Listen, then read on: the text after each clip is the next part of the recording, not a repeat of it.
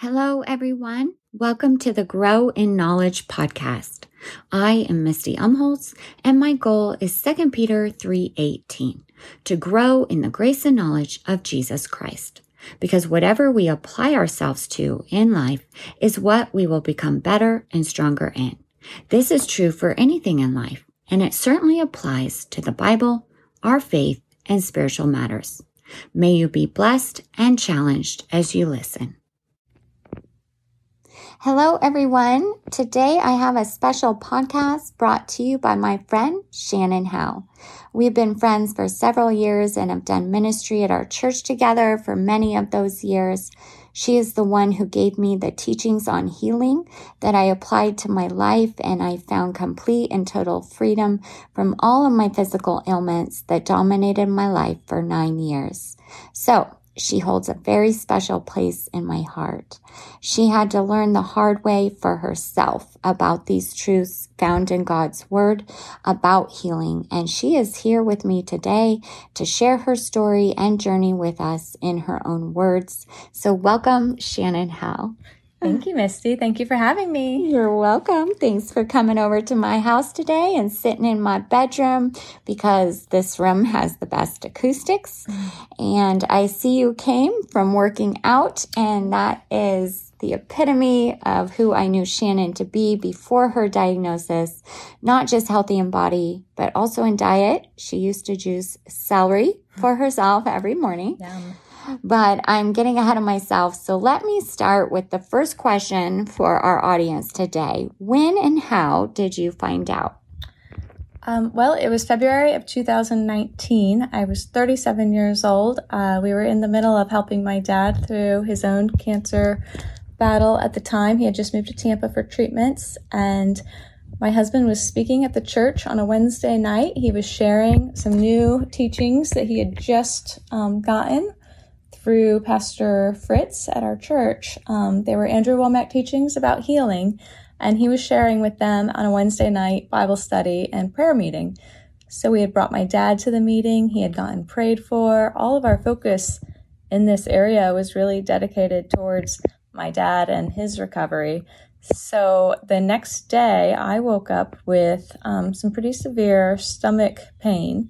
I didn't think too much of it, but throughout the day, it didn't seem to get any better. So I decided to walk into a clinic in our neighborhood. They did an x-ray, and they ended up sending me home with some laxatives to solve my problem, which was just embarrassing. But then the next day, that medicine made my situation much worse, and I was in a much worse state of pain, to the point where I ended up driving myself that day to an emergency room while Byron stayed home so he could be home when the kids got back from school. I thought maybe I had appendicitis or something like that, because the pain was so bad, but my mind did not go to cancer at all. It was just not anything that I expected. So they ended up doing a CT scan while I was in the emergency room, and they came back to tell me that they had found a tumor in my colon. It was completely obstructed, almost completely obstructed, and then there was several metastases to my liver. So I knew enough about cancer just from what I had learned with my dad to know that the metastasis made the situation very serious, and at that time, it was considered stage 4 colon cancer. Wow. And how old were you and your kids at this time? I was 37, and my girls were 6 and 8 years old.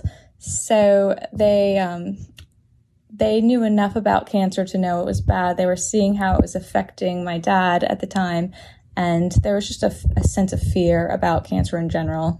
So at the time, we chose not to tell them that I had cancer in my body. We just told them that the doctors had found something bad in my body, and that by Jesus' stripes I was healed, so that they would understand the situation without knowing necessarily the diagnosis.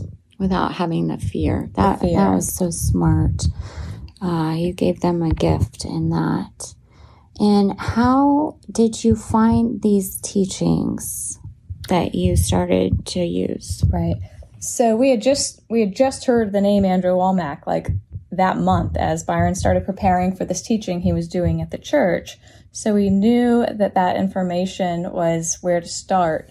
And the night before my diagnosis, Byron had actually had a dream that spoke to him about Pastor Fritz having a book that he needed to get from Pastor Fritz. So it didn't mean a lot to us the next day until I was in the hospital being diagnosed with cancer. And Byron immediately called Pastor Fritz from the hospital, explained to him what had happened, and said, I had a dream that you had a book that I needed.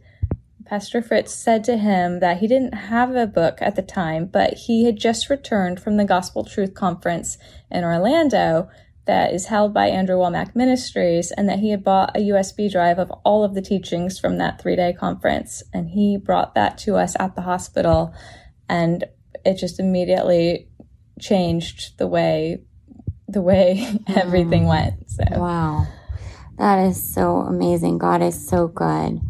What was your background in your beliefs in the area of healing before this? I think we had a pretty good start. We knew of God's healing promises. We knew about them. We didn't fully understand them, how to operate in them, our role in them. We didn't understand that they're available, but not automatic. We knew a lot of sick people, so we had questions that we didn't have answers to.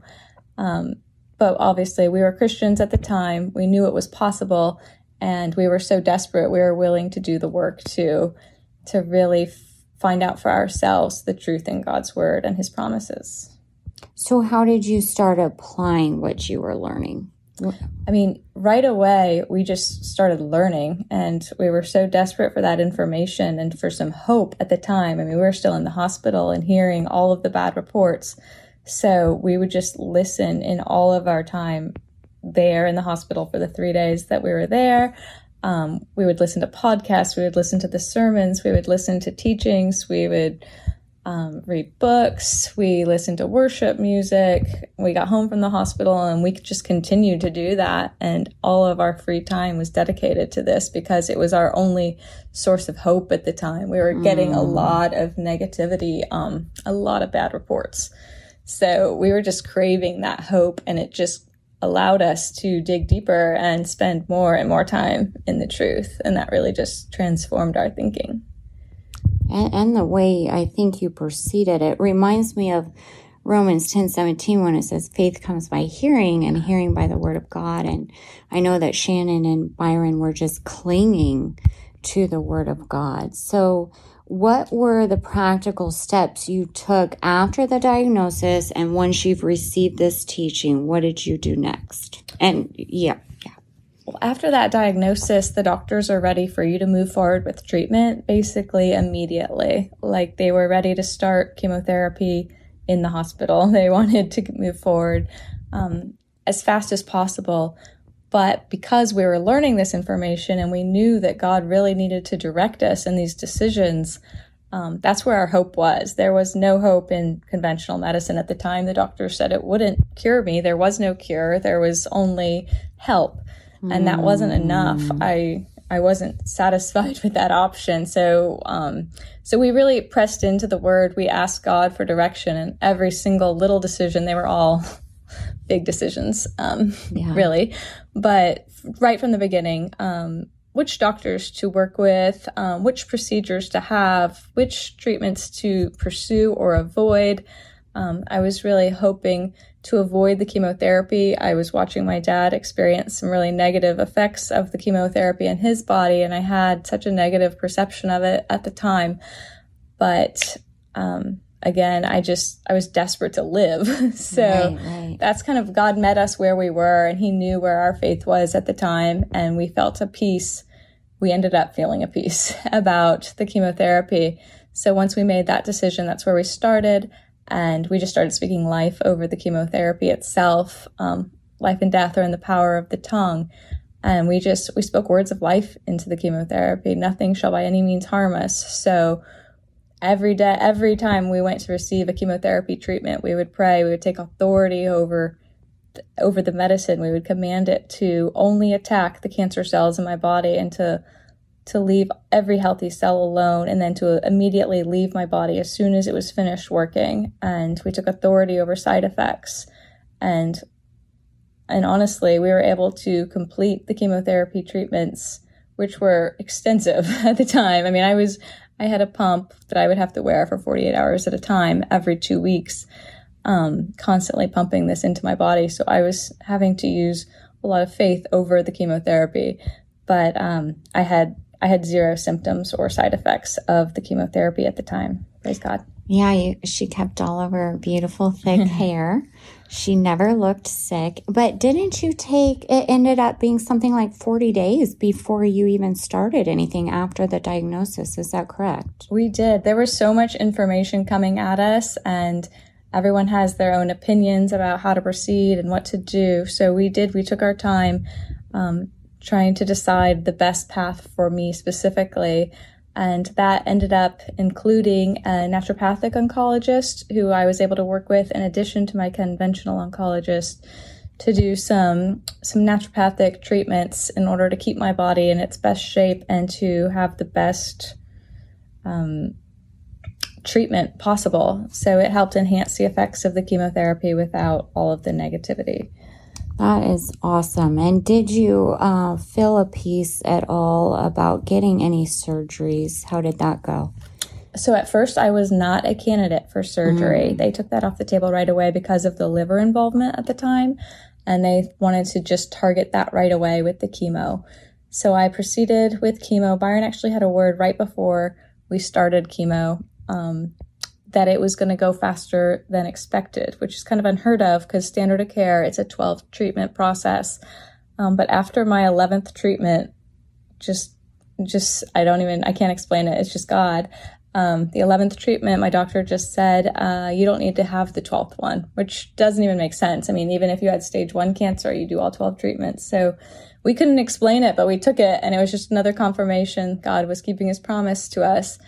So that kind of led us into making decisions about surgery. After that, I was eligible for both colon and liver surgery, but the liver surgery was going to be extensive. And again, we prayed. We didn't have peace about that surgery at the time.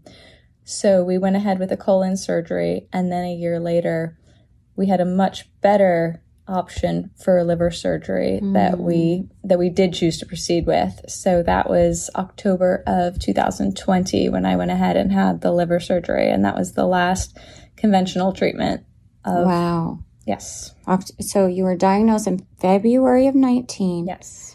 And then you were cleared in October of 2020? Yes. Wow. During COVID. Lots of fun. Amazing. And then also, one last question, and then we'll move on. But I remember you didn't end up moving forward with certain doctors that were popular, famous for this. And how did you make those kinds of decisions and all of that? How did that go? We realized every decision was so important. I mean, literally life and death are in some of these decisions. So we didn't just accept what was told to us. We brought every doctor, we prayed about every doctor to proceed with.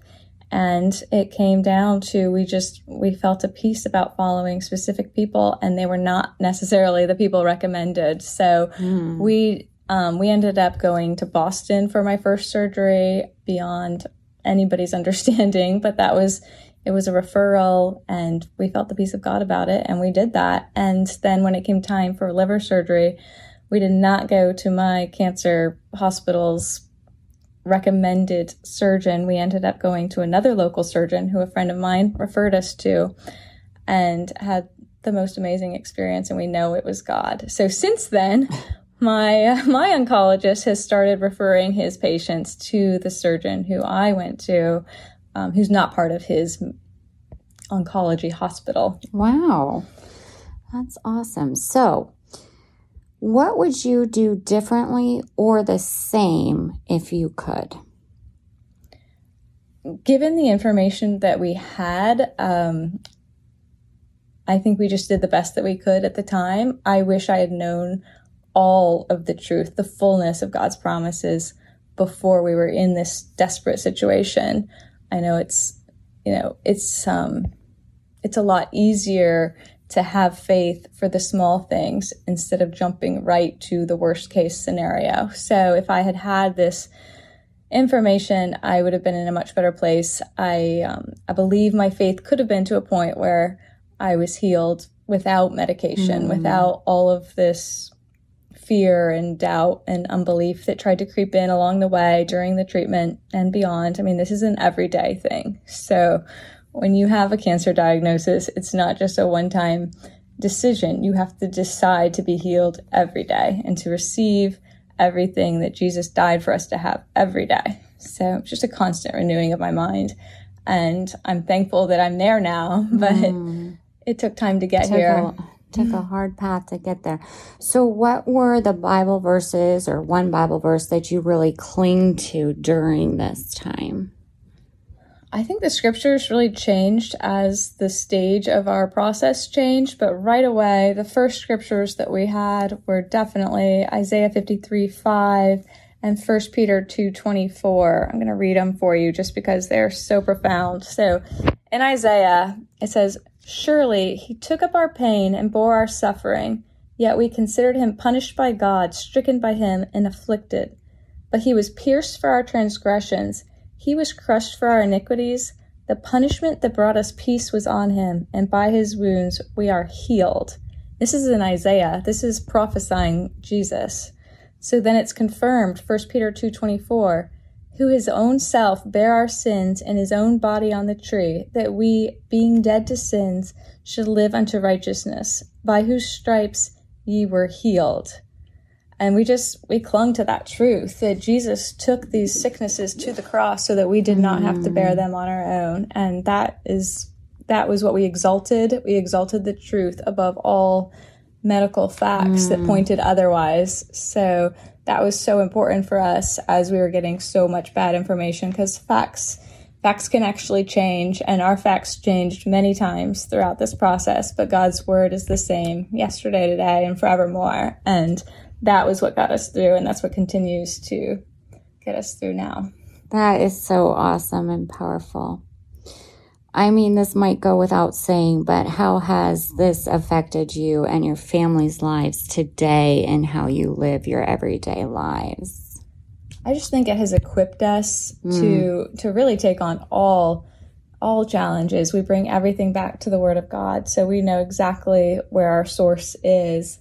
And I feel like we really, it's not just healing. There's so many promises that God gives us in his word, and that they're all available to us. So we don't want to miss out on anything he has for us. So we've just really learned how to press into God, how to, believe and receive his promises for us, and then how to share them with others so that they can also experience it. And I'm so glad that I had the chance to walk through with you and see and witness you receive the healing that Jesus died for you to have too. So that's just our hope for everyone, really. Yes, we're tearing up here. God is so good. Is there anything else you want to add or leave with our audience? I know you had mentioned just if someone is going through this, just there's no formula. It's not like Shannon's way is the way, right? What should they do? No, I'm really glad you brought that up, because it's so true. There's so many decisions that have to be made, and I know it is overwhelming. So if you find yourself in any health crisis, really, there is no secret formula for getting your healing. There's no magic treatment. It's really just pressing into the Word of God and letting him direct you specifically, because he's the only one who knows where your faith is truly and what your beliefs are. So I would just encourage you to pray and to follow the leading of the Lord, and let the peace of God reign in your heart and pursue that which he's directing you to, even if it goes against other recommendations or advice you get from anybody else. Wow, that is good. Well, do you have anything else before I wrap up? Anything else you want to share? No, I don't think so. Okay. I'm happy to share with anybody on a one-on-one basis, though. I know that it's so much information, and there's a lot to people have a lot of questions, so I'm happy to walk through that with anybody. It's definitely a process. For sure. Yeah, absolutely. Well, as we wrap up our message today, Shannon and I hope you are encouraged by her healing testimony. We want you to remember that God is no respecter of persons. What he did for her, he will also do for you. We should mention that her husband has his own podcast where he teaches on these subject matters as well. What is his podcast called? Byron Howell Ministries. Byron Howell Ministries. He's a great Bible teacher, so I would highly recommend looking that up. We want to leave you with a few Bible verses. The first one, Exodus 15:26, says, "I am the God who heals you." It does not say, "I was the God who heals you," or "I'm gonna be the God who heals you." Nope. It says, "I am the God who heals you." Jeremiah 30:17, "I will restore your health and heal your wounds," says the Lord. Exodus 23:25, God says, "I will take sickness away from your midst." We want to encourage you to seek and magnify what you need. If you need healing, seek out scriptures and teachings on healing and health, not on sickness and weakness. And remember, God never calls himself the giver of sickness and bad things. He calls himself the healer, who is a good God and a good Father, who gives us good gifts. That is who he is. He never changes. God is always good, and Satan is always bad. They never switch roles. John 10:10 says, "The thief comes to steal, kill, and destroy.